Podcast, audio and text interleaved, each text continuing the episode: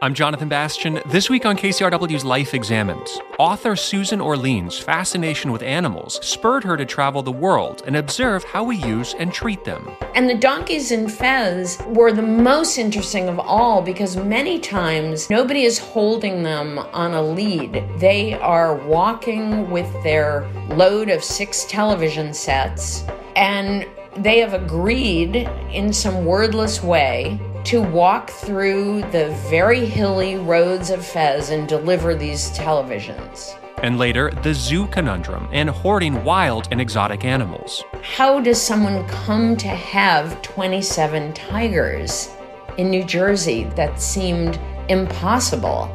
Sadly, it's not impossible. From the donkeys of Morocco to the tigers of New Jersey, Susan Orlean's latest collection of essays on animals, coming up on Life Examined. Celebrated author Susan Orlean is fascinated by animals. She has two dogs, and she and her husband raised turkeys, ducks, chickens, and cattle. But Orlean's interest goes way beyond loving and caring for her own animals. She's curious about all sorts of creatures and how they interact with us, why they behave the way they do, and why some animals work for us when they don't have to. As she puts it, quote, animals are familiar yet mysterious. So, when the Smithsonian Magazine offered her the chance to travel the world and further investigate her passion for all creatures, great and small, she jumped at the chance. The result is a wonderful collection of 16 essays, covering everything from pets to show animals, pigeons and chickens, to the more exotic, like snakes, polar bears, and tigers. From the dog parks of New York City to the donkey markets of Morocco, Orleans shares her adventures and why the face of a donkey is, quote, so utterly endearing. Susan Orlean is a staff writer for The New Yorker, and her books include The Orchid Thief, Rin Tin Tin, and others. Her latest book are these essays we'll discuss today called On Animals. Susan Orlean, welcome to Life Examined. Oh, my pleasure. I'm happy to be with you. Susan, tell us a little bit about your own love of animals. Did you grow up with them? Uh, did you love them at a young age? Uh, what could you tell us? I loved animals from the time I can remember. All of the books that I gravitated toward, um, my fantasy life, everything was about animals from the time I was very young. The first book I ever wrote was it was called Herbert the Nearsighted Pigeon. Oh. And all of the characters in the book were animals. And this was when I was supposedly about five years old. Mm. My parents were not particularly animal people. And we had a cat who was nominally our cat. I barely remember seeing the cat. It it existed in our our home somehow, but we didn't interact with the cat uh-huh. very much. I wanted a dog desperately, but my mom was afraid of dogs and afraid that they would bring a, a, lot of dirt and hair and mess into the house, which of course is entirely true. So she really resisted finally, when I was about 13 years old, we got a dog. It was our first dog. So I, I wasn't one of those people who grew up in a household full of animals. Um, really, it was a bit of a delayed um, entry point at 13. That seems to me very old. And what do you think fascinated you about animals as a young child? And, and did that interest, I mean, I, I take it, it, it continued as you grew older as well? The answer to that, I think, is a little hard to nail down. I, I think people have hardwired into them an interest in animals. Obviously, some people don't want pets and they're not particularly moved or curious about animals, and that's absolutely natural. But I think the draw to animals is is really innate. It's just built into our our human nature. I was talking to a first grade teacher yesterday and she said to me, you know, my the kids in my class, the one subject I know will get them to settle down and listen is animals. They're just instantly fascinated by them. And what is that? Is it that they seem understandable but enigmatic. So they are kind of this fascination of something that seems familiar but you can't figure out. Is it that they're fun to look at? I mean, that's certainly a big part of it. It's just simply that a lot of the animals we like are are just beautiful or cute or interesting.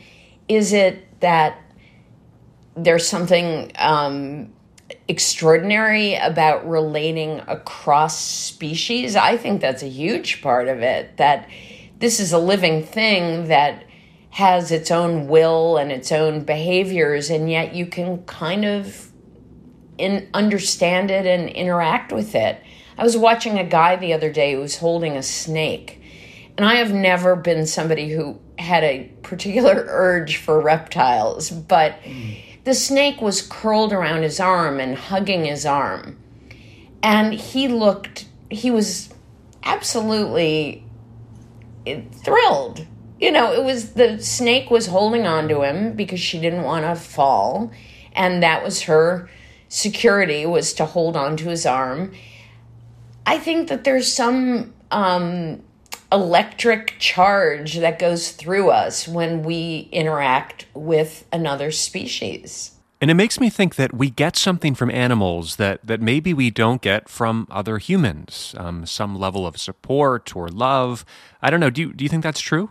I think that's entirely true. Uh, there is a simplicity and a purity of relating to an animal that is very satisfying. And it's really different from relating to people. Um, there, there's none of the the kind of mediating facts about an animal. You you see a friend, you love your friend, but you're also a little annoyed because they were late the last time you met for lunch, and you don't like the way they're wearing their hair these days, and you've got you've got a million data points in relating to a person. With an animal, that it's so you are relieved of all of that. There's a way that you have the purest of simple emotions with an animal. It's not that, uh, you know, when I'm thinking about a pet, our pets are not always doing what we want them to do, and you can get mad at them, you can get tired of managing them. But when it comes to simply exchanging affection, it's so pure. And I think that um, we respond to that really powerfully. From all the stories that you've written about animals, and, and I'm sure from the research that you've done, has this body of work given you more respect for animals or, or the complexity of, of their biology or the way they live? Um, what do you think about that? Absolutely. Uh, you know, there's a way that it's very easy to project human emotions onto animals, and some of those are accurate. Um, the I mean, it's probably easier to put it the other way around, which is that humans have a lot of animal emotions um, rather than the other way around. We're simply recognizing in animals those emotions that and, and urges and desires that are extremely animal. They also have their own existence, and I think that's a lot of what makes them interesting. They have their own inner life, it's certainly not as as nuanced as a human inner life, at least as far as we can tell. Uh, one thing that I find fascinating about animals is that, as far as we know, they are not preoccupied with the question of their mortality.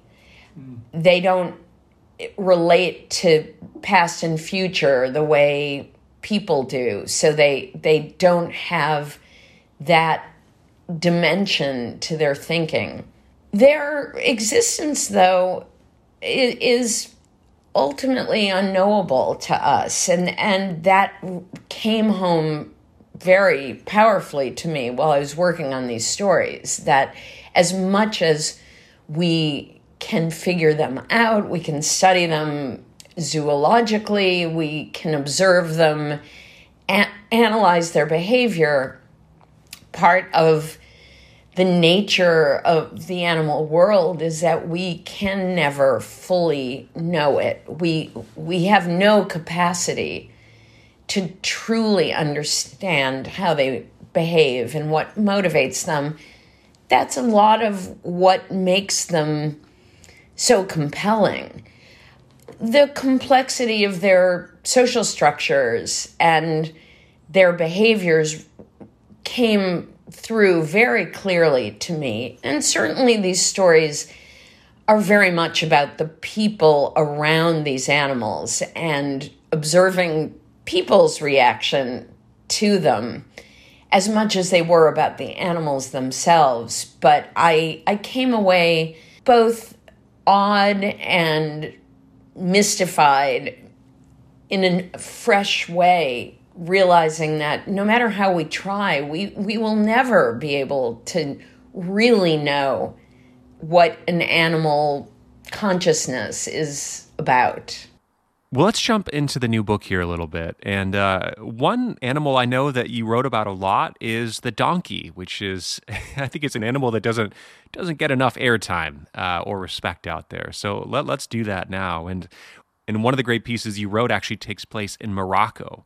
Uh, can you tell us a little bit about that piece?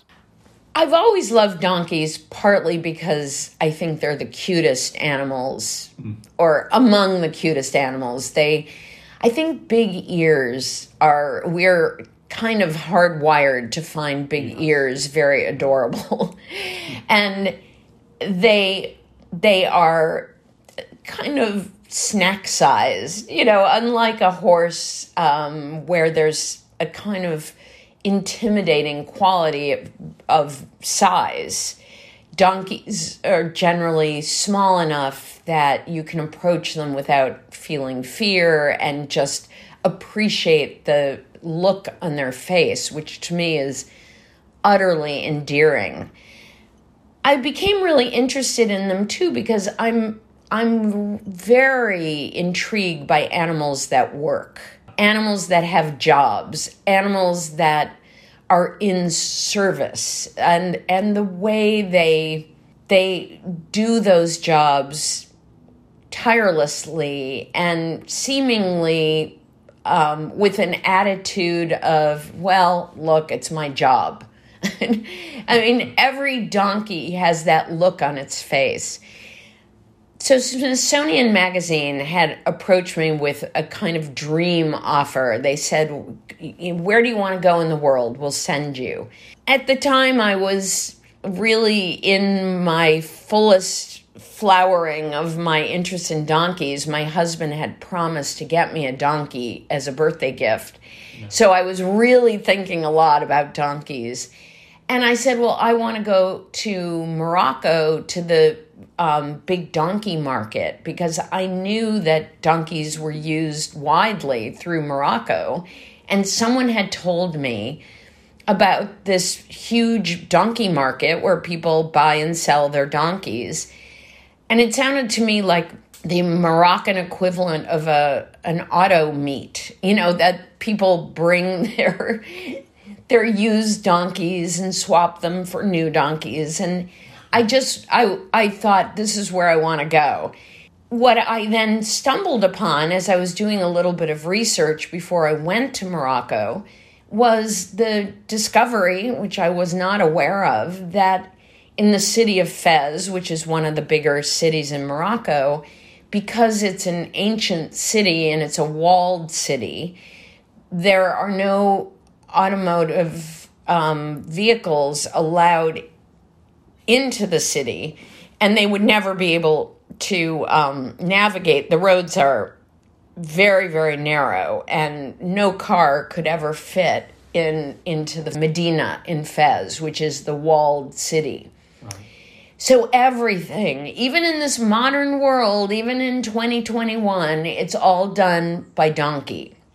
And I love the idea that there was a city in which donkeys still were primary in terms of um, transportation.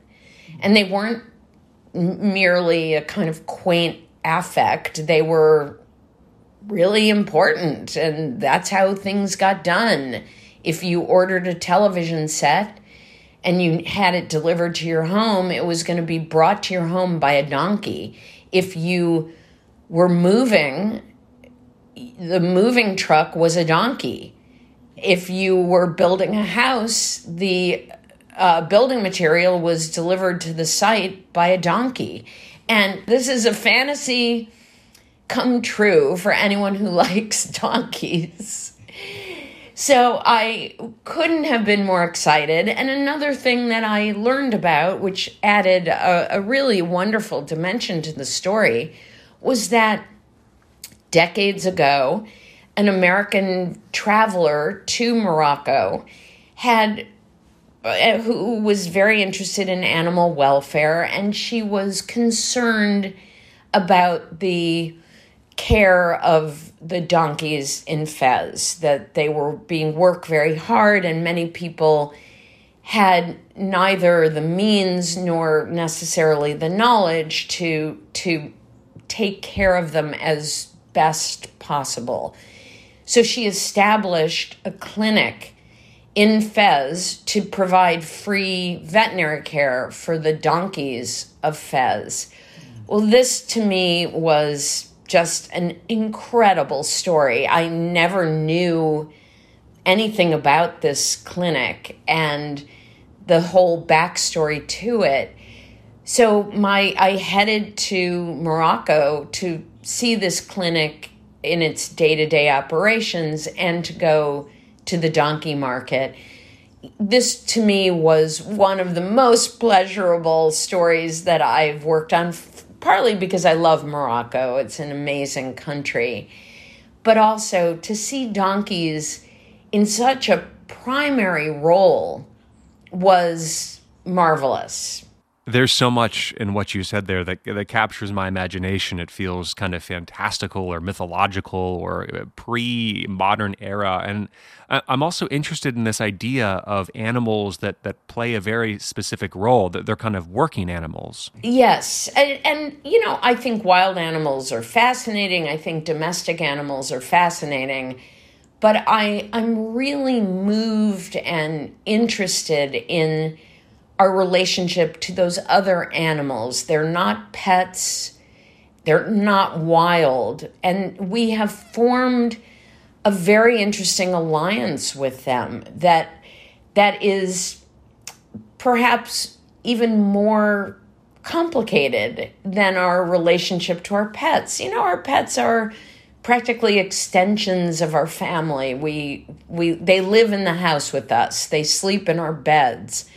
But a donkey is in this other space in relation to people. They are not pets, though I'm sure many of them would be very happy to live inside your house, mm. but they they are not they're not domesticated in that same way and yet we've come to some agreement with them that they will work for us and we will care for them. I find that so fascinating.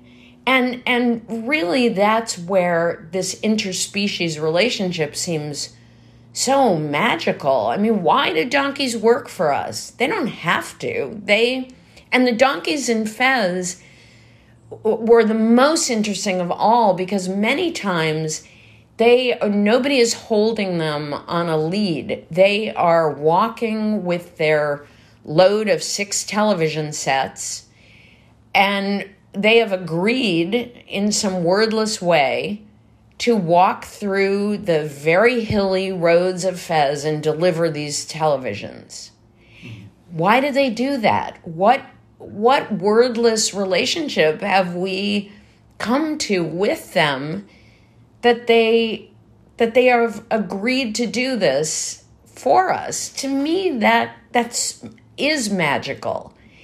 And it, it's a relationship that has been sustained pretty much since the beginning of human civilization uh, in, in a way that transcends our simpler understanding of what it means to have either a pet, which I think we we understand that relationship a little more, or a very wild animal where the relationship is simply please don't eat me and I'll leave you alone. Yeah.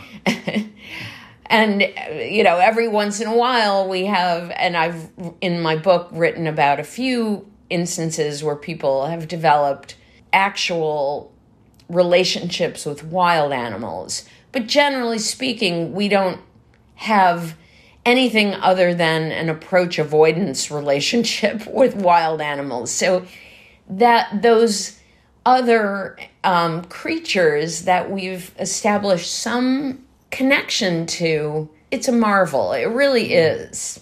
And it's interesting because my mind here, on one level, also goes to dogs, um, which are domesticated. I get that, but but the aspect of how the dog had a utility for hundreds or thousands of years is really interesting. I mean, uh, you see how much people love discussing dog breeds endlessly. You know, we have this fascination of what the dog was bred to do, um, and you know, I'm I'm part of that problem. I have this Chesapeake Bay Retriever, which is supposed to retrieve ducks out of the pond. The the poor dog never really gets to do that. Only tennis balls, but but it's it's something we love thinking about, um, which is how we can work in tandem or as partners with these creatures. Right. Oh, I mean, what could be more moving and more awe inspiring than seeing a seeing eye dog right. working. I, I mean, because we don't see dogs working that much. And when we do, first of all, we're reminded that that was a relationship with them initially. But secondly, you're aware of how uh, rich and nuanced their um, intelligence can be and when I've seen dogs herding cattle, you know, real working dogs on a yeah. ranch, and they are working and they are really good at what they do. And often I I am moved most by dogs that um, that do things better than any mechanized equipment could do. Search and rescue dogs, drug sniffing dogs. The reason we use dogs to sniff for bombs and and drugs is that we don't have a machine that has the ability to discern smells as well as a dog can. Now, that's amazing. I mean, we have not improved on the dog. And, you know, most dogs in this world are companions, which is a job. it, it's probably a very cushy job for many of them. And we have dogs, I have two dogs. One is a Welsh Springer Spaniel, and her job, like your dog, was to be in uh, a hunting situation, something she has never done and never will. My other dog is a smooth fox terrier who was meant to flush foxes out of their dens.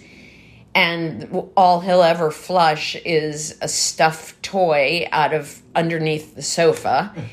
Um, so these are dogs, and they look completely different because they were bred for their jobs and their companions. They and their behavior there is a difference in their behavior. I mean, my two dogs have really different personalities because they've been bred for those jobs, even though they don't do them anymore.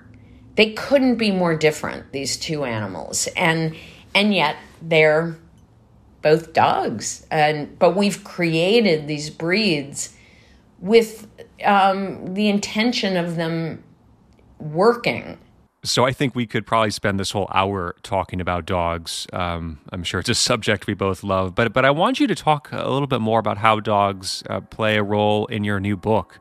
And one of my favorite pieces is actually right in the beginning, where you talk about dogs in New York City. Um, tell us about that a little bit.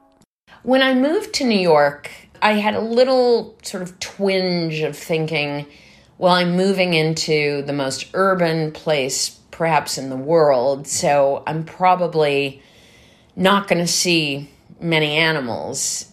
And, you know, I accepted that as the nature of living in New York City. Well, was I ever wrong? Mm. Uh, I, I think the dog ownership in New York may be higher than average because people are so disconnected from nature that they may feel um, more than in any other environment an incredible urge to have nature in the form of a of an animal in their homes.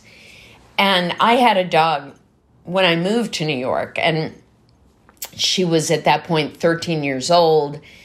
I thought, "Oh, she's going to be miserable." Well, I didn't appreciate the fact that New York City has dozens of dog parks and and huge parks in in general, but that that dog ownership was very common and she probably had more fun and certainly played with more dogs in New York City than she ever did when I was living in a less urban area. If you live in the suburbs, your dog probably lives in your yard. Yeah. And you don't interact with other dogs. It, it's probably would be entirely likely that your dog would never interact with another dog except when they went to the groomer or the vet. But, you know, they're not going to be out playing with other dogs anywhere. Suddenly, I'm living in this totally urban area, and my dog spent every day in a dog park in, you know, within Riverside Park, there are several par- uh, dog parks. In Central Park, there are dog play areas. So she was playing with dogs all the time. And, you know, it, this is an exact mirroring of what it's like for a suburban child versus an urban child. The suburban child probably has a play set and a jungle gym in his or her backyard and plays alone on her jungle gym. An urban kid has to go to the park where they're going to interact with other kids. So it was it was really a funny sort of inside out experience to be in such an urban area and realize well you have to share space in an urban area.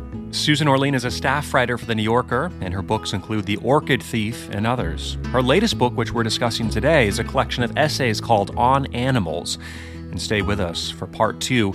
We'll talk about wild and exotic animals and why no one should own a tiger. You're listening to Life Examined on KCRW. We'll be back after this short break. Stay close. Introducing the KCRW donation car, designed to be recycled this first of its kind vehicle will save you time, space, and hassle by disappearing. Enjoy the luxury and comfort of turning your underused car into a donation worth hundreds, even thousands of dollars. The KCRW donation car, already in your garage, driveway, or on cinder blocks outside your house. Act now at kcrw.com/cars. I'm Jonathan Bastian, back with Life Examined on KCRW. We continue now with our conversation with Susan Orlean, author of On Animals, in which she explores our relationship with animals in a series of 16 essays. We just heard Orlean talk about the simplicity of emotion that happens when we connect with an animal, and why so many of us bend over backwards just to make our pets happy. So, why do we as a society often mistreat animals? Why, in an era of amazing photojournalism, do we need to take animals out of the wilds, lock them in cages and zoos?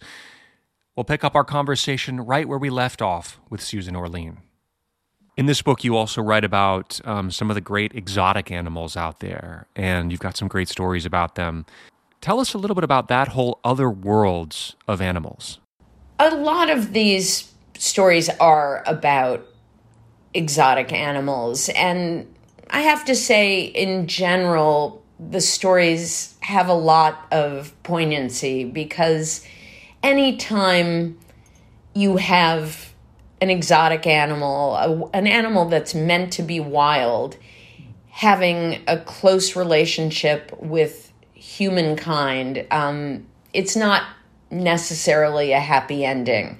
I began the the earliest piece that I wrote about that relationship was about a woman in suburban New Jersey who it was discovered had 27 tigers as pets. Mm. or and i say pets with quote marks around it because tigers are not pets. Um, she had them living at her home but uh, tigers are not pets the story this predated the tiger king by a couple of decades and you know when tiger king suddenly came out and became such a phenomenon and to some degree people found it funny. I, I found it very unfunny because the the saga of animal hoarding, which is what this is, is a tragedy. In this case, what was tragic was there were so many dimensions to what was tragic about it. First of all, tigers should not live in suburban New Jersey. So that's just, you know, dead stop at that statement. This should not be. Secondly, tigers in general shouldn't be in captivity. And that's a whole other topic about whether zoos should exist or not, but that isn't that is not the natural state of tigers.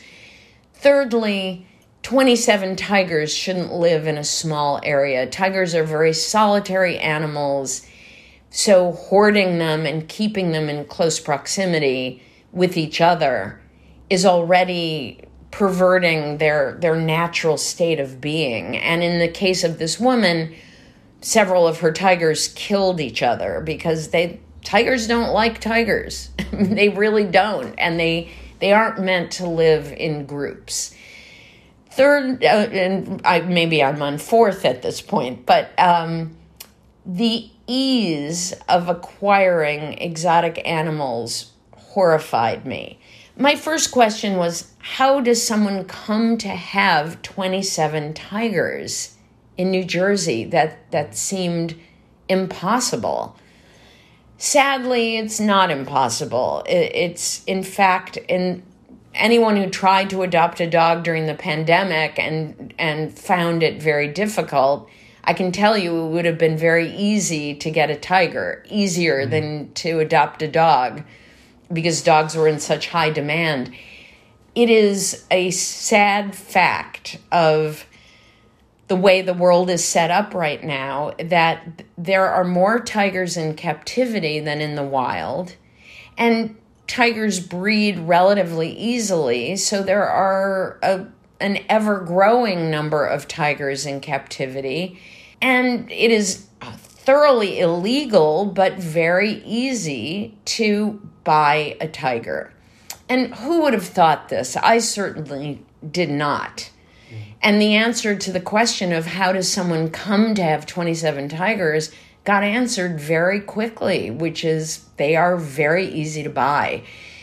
It, it opened up this world to me of, first of all, the whole extremely thorny issue of animal hoarding. Um, and we as a society have not addressed this well, partly because it's an intractable issue. It's a very difficult issue to grapple with because it is a dysfunction mentally. I mean, hoarding animals is is not a healthy behavior. Secondly, it's very difficult once you catch somebody hoarding animals to figure out what to do with those animals, particularly if they're an exotic, like a tiger. There aren't places to send those animals where they can have a decent life. So it's it's very difficult. And a shocking fact that I came across is that recidivism among animal hoarders is 100%. That it's been found that if somebody, you, you know, someone is found to have 150 cats, and the city comes in and with their ordinances um, is able to take those cats away that person the likelihood that that person will once again acquire too many cats is pretty much a guarantee. So we're not really addressing the problem. We're we're mm. taking away a set of animals that will then be replaced by another set of animals because the problem is a mental health issue. It, mm. it's it's not it's not a healthy behavior to hoard animals. And these are people who will tell you they love animals, but often they're not providing a good environment for them and they can't they can't see past their obsession to the reality of how they're caring for their animals. So it was a subject that um, I got very engrossed in. There are complexities that I had never imagined. Um, why are there? Why is it so easy to get animals, particularly exotic animals? Well, there is a little dirty secret, which is that a lot of these animals come from zoos. Zoos breed lots of baby animals because visitors love baby animals. Mm. And we all do. I love baby animals. And when I see that the zoo has a, a tiger cub, I'm going to want to go see it. Everybody does. It's human nature. There's nothing wrong with that. That's just the way we respond to baby animals. The problem is if you're breeding new tigers every year, I mean, you do the math, the zoo can't have an ever expanding population of tigers. They, they simply don't have the room. So, what happens to those tigers? I hate to tell you, but even the best zoos dispose of those surplus animals in ways that eventually, in many cases, lead to those animals being available on the gray market or the black market to individuals. So this is pretty serious, disturbing stuff. The way the way that you've been reporting this and some of the conclusions that you've you've come to.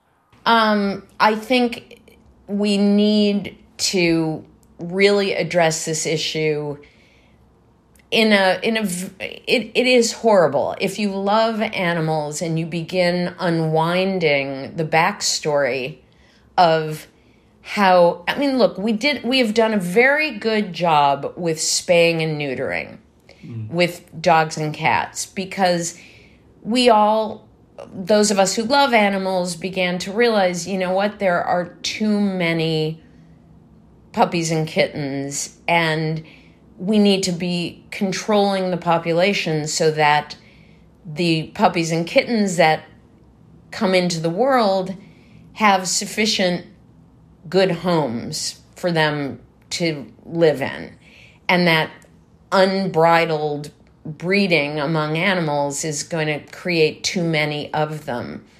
Unfortunately, that is also true, but in a more tragic way in the world of exotic animals. And we all know that the solution to overbreeding with dogs and cats for many years has been euthanasia. These extra animals go to shelters, and if they're not adopted in a short amount of time, they get killed. We've found it a little harder to imagine that in the case of animals like tigers, where we think, oh, but tigers are rare. Well, yeah, in the wild, tigers are rare. Yeah. and, but in captivity, they're not rare. And many zoos breed these animals for our enjoyment, and that is understandable, but there isn't a an end game, um, which is what do you do with all those extra animals? And unfortunately, I found out what what you do with them, and it's not something any anyone would feel good about. Mm. It's just not. And we need to address that.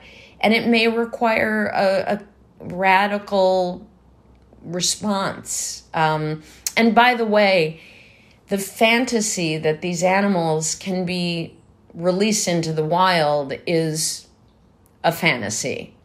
Um, an animal, a wild animal raised in captivity, is difficult to release into the wild. And moreover, there isn't habitat for them. And that's a whole other piece of this puzzle, which is part of the reason tigers are so rare is that there isn't enough wild space for them to live in. And and that's very much at the root of the issue, which is we are gobbling up wild habitat in a, a, way that will leave almost no space for wild animals to exist.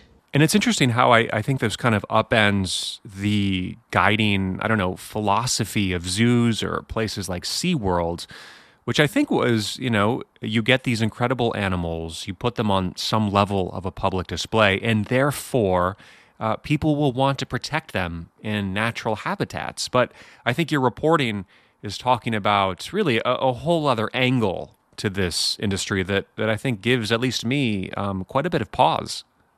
Well, exactly. I mean, both for the individual animal living in captivity, but also the breeding and then having too many. But I also want to make another point, which is I don't know that people are pe- seeing animals in captivity makes us appreciate them the way we should. I I know I'm a person who used to go to zoos. I took my son to the zoo. I loved looking at the animals. And then I began feeling like I'm seeing these animals as displays. I was much more awed by seeing amazing video of animals in the wild behaving the way they should. Do we really have the reverence for a wild animal when we see it in captivity? Does it really give us the lesson of feeling awed and and moved by their wildness? Um, I I am not sure that that's what we feel. I mean, if you want to truly be moved by by wildness and wild animals i don't think you have that experience until you happen to encounter an animal in the wild or i think seeing amazing footage of animals in the wild is much more awe-inspiring and inspirational and makes me think we need to do what we can do to preserve their wildness. As opposed to seeing, I remember going to the Central Park Zoo and seeing their polar bears in the middle of the summer in New York City, hot and humid. And the polar bear had developed what a lot of zoo animals develop, which is a, a sort of OCD behavior of swimming around and around in his little pool. And it was very disturbing. You there was no way that you couldn't recognize it as a behavior that was out of stress and boredom and unhappiness. So you see this incredible animal, which, by the way, if you ever encountered in the wilderness, you'd be terrified because they're enormous and they're they're pretty vicious. But instead, he was in an enclosure, which was a beautiful enclosure. You know, kudos to the Central Park Zoo for making a beautiful enclosure. But no matter what, this animal was thwarted in every one of its instincts. And many zoo animals do develop these compulsive behaviors because they're bored and they're stressed zoos try very hard to enrich their environment, give the animals something to do, but you can never provide wilderness. You can never give an animal the need to catch its own prey, which is what they're wired to do. You can't ever provide a perfect environment. The perfect environment is the wilderness. So, uh, you know, we need to maybe think hard about whether this is the way we want to celebrate wildness and whether the time for that kind of display has passed in a world in which we have extraordinary capacity to photograph and film wild animals in the wild in a way that is so inspiring and so magnificent that we would never see in captivity. What does that mean? And what is our moral choice? And I, I think about it a lot. The repercussions of captivity are enormous. It seems like you're speaking to this, I think, very deep psychological impulse in humans, which is to to present our level of control or domestication over wild things around us. And, you know, I, what happens when we continue to do that? What are the ramifications that we're now seeing? I mean, in a sense, kind of taking this wildness away. Yeah, I mean, I, I do think that we have, since we evolved as a species, have seen the uh, nearness to wildness has power and wild animals were very much part of primitive art, um, decoration, symbolism. It's all about this power and untamability. But we have evolved. You know, if a shocking fact that might put you in the right direction of thinking about the the implications of captivity is many people don't know that we used to display people in zoos. Pygmies were brought from Africa and displayed in zoos. So now we would all say, oh my God, that's horrifying. Who would ever do that? But captivity is a dehumanization and a denaturing of the thing that we think we're responding to. We, we, we look at tigers as these powerful, wild, extraordinary beings, but in captivity, what are they? They're decorative, they're wonderful to look at. I, I'm I am as guilty as anybody in enjoying the chance to look at a tiger. If it, if it weren't for a zoo, I'm never going to see a tiger in the wild. I, I don't live anywhere that tigers live, and I would never encounter one. But should I? What does it mean? What happens when that tiger gets old? I mean, that's another issue zoos have to deal with. They're nursing homes you know, when their animals get old and they're no longer very attractive, what do they do with them? Some of these animals live a long time. And zoos do better with young, lively animals. So what is what is the solution? And maybe we're trying to solve a problem that we shouldn't have. If you know what I mean. I mean, maybe we've created a problem and we try to solve it instead of stepping back a little further and saying, well, maybe we shouldn't create the problem. Well, as we begin to slowly wrap up our time together, I, I, I got to say, you, are leaving me with a very um, wide angled, complex view of our relationship with animals. You know, I mean, whether it's the, the, creatures that we love and coddle and, and treat as our as our brother or sister or best friend, or the way that we've uh, brought animals out of the wild as these showpieces or you know other animals that we're driving to uh, points of extinction it's I, there's just so many questions to me and concerns and ideas that that have come out of this. I think that our relationship to animals is wired inextricably to our relationship as humans the way we, and I'm not saying you need to be an animal lover or have pets, none of that.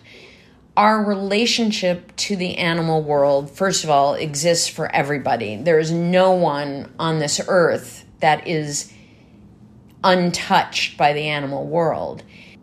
Our our emotions about it are the moral issues that it raises, the emotional issues that it raises, those are all deeply and and inseparably connected to the questions of who we are as as humans and what our moral and ethical and emotional standards are the the way we treat animals is very much a, a kind of indicator of our sense of our obligation to other living things, and particularly to living things that ultimately are below us on the kind of great chain of life.